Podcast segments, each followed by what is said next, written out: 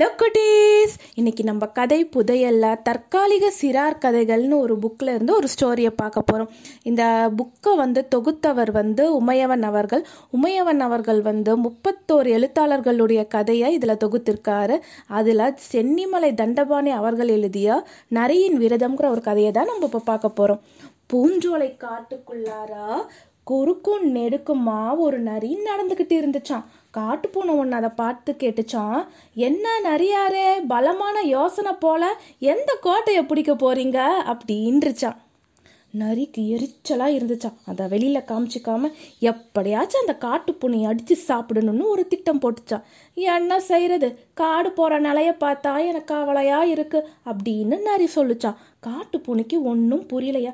என்ன நிறையாரு புதிர் போட்டு பேசுறீங்க? நாம நல்லா தானே இருக்கோம்? அப்படின்னு சொல்லிச்சான்.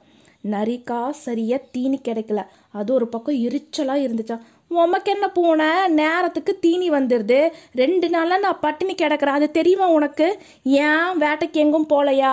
அப்படின்னு காட்டுப்பூனை கேட்டுச்சான். வேட்டைக்கு போகிறதா முக்கியம்? இங்கே இருக்கிற எல்லாம் நல்லா இருக்கணும். அதுக்காக தான் நான் பட்டினி இருக்க அப்படின்னு நரி சொல்லிச்சான். எனக்கு ஒன்றும் புரியலையே அப்படின்னு காட்டுப்பூனை சொல்லிச்சான். இந்த காடு அழியாமல் இருக்கிறதுக்காக நான் கடுமையான விரதம் இருக்கேன்னு நரி சொல்லிச்சான். இந்த காடு அழிஞ்சிட்டா என்ன? வேற இடத்துக்கு போக வேண்டியதுதான் அப்படின்னு காட்டுப்பூனை சொல்லிச்சான். நீ போவ மற்றவங்களாம் அப்படி போக முடியுமா? சிங்கராசா புலி யானை எல்லாம் அப்படி போக முடியுமா? அதனால நான் அவங்களுக்கும் சேர்ந்து கடுமையான விரதம் இருக்கேன்னு சொல்லிச்சான் நரி. சரி சரி நான் வரேன் உன்னோட விரதம் வெற்றி பெறத்துக்காக என்னுடைய வாழ்த்துக்கள் அப்படின்னு சொல்லிச்சியான் காட்டுப்பூனை. நரிக்கா பக் டக்குன்னு ஆயிடுச்சான் இந்த பூனையை அடிச்சு சாப்பிடலான்னு பார்த்தா நழுவ பார்க்குதே ம் இதை விடவே கூடாது. உடனே சொல்லுச்சான் கொஞ்சமாச்சும் உன் மனசுல ஈவு இறக்க இருக்கா? மற்றவங்கள பத்தி நினைச்சு பாத்தியா? என்னோட சேர்ந்து நீயும் இங்க விரதம் இருந்தா ரெண்டு மடங்கு பலன் கிடைக்கும் தானே? அப்படின்றச்சான் நரி காட்டு பூனை யோசிச்சுச்சான் நேரமானா அம்மா பூனை அண்ணன் தம்பி பூனையெல்லாம் நம்மளை தேடுவாங்க. ஏற்கனவே அவங்கள சொல்லியிருக்காங்க நம்ம கிட்ட. சேரிடம் மறிந்து சேர். யோசிச்சுச்சான் யோசிச்சான் ஒரு அஞ்சு நிமிஷம் யோசிச்சுச்சான் நிறையாரே வீட்டுக்கு போகாமல் இருந்துச்சா?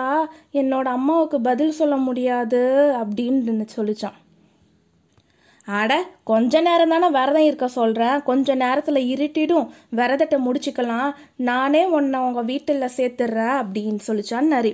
அப்போது குறுக்கில் ஒரு சின்ன ஓனா ஓடிச்சான் உடனே நரி பாஞ்சு அந்த ஓனானை பிடிச்சி சாப்பிட்டுச்சான் இதை பார்த்தும் பார்க்காதது மாதிரி இருந்துச்சான் காட்டு பூனை. ஆபத்தான நேரத்தில் என்ன செய்யணும்னு தாய் பூனை சொல்லி தந்ததை யோசிச்சு பார்த்துட்டு இருந்துச்சான் நரி வேற ஏதாவது ஓனாம் கிடைக்குதான்னு அங்கும் இங்கேயும் பார்த்துட்டு இருந்துச்சான் நல்லா இருட்டுடுச்சான் அதுக்குள்ளார காட்டு பூனையை தேடி அம்மா பூனை அண்ணன் தம்பி பூனையெல்லாம் வந்துட்டாங்களாம். தூரத்தில் நின்று என்னதான் நடக்குதுன்னு அவங்கெல்லாம் பார்த்துட்டு இருந்தாங்களாம். நல்லா இருட்டிடுச்சு. விரதத்தை முடிச்சுக்கலாமா?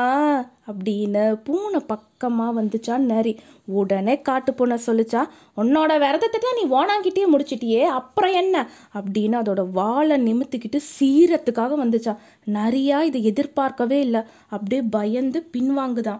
ஒளிஞ்சிட்டு இருந்த காட்டு பூனை மற்ற காட்டு பூனை எல்லாம் நரிக்கிட்ட சீறிக்கிட்டு வந்தாங்களாம். நெருப்பு துண்டு போல இருந்துச்சா அந்த காட்டு பூனையோட கண்கள் எல்லாம்? இதையெல்லாம் பார்த்த நரி ஆஹா இவங்க கிட்ட மாட்டினோம்னா நம்ம அவ்வளோத்தான் தீந்தோன்னு நினச்சிக்கிட்டு ஒரே ஓட்டமாக ஓடி காட்டுக்குள்ளே ஓடி போய் ஒளிஞ்சிக்கிச்சான். பூனை தப்பிச்சு அங்கே இருந்து அவங்க வீட்டுக்கு போயிடுச்சான்.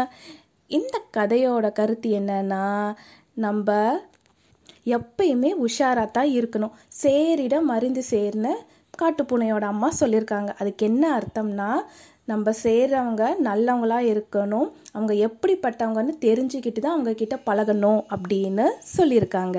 அதே மாதிரி நம்ம சமயோஜித புத்தியை உபயோகப்படுத்தணும். நரி வந்து ஒரு பயங்கரமான காட்டு விலங்குன்னு காட்டு பூனை பயந்துருந்தா கண்டிப்பாக காட்டு பூனையை நரி அடித்து சாப்பிட்ருக்கோம் நம்மளால முடியுதோ இல்லையோ நம்ம சீறி பார்க்கலான்னு சீறி பார்த்ததுனால பயந்தோடுனது அந்த பயங்கரமான காட்டு நெறி.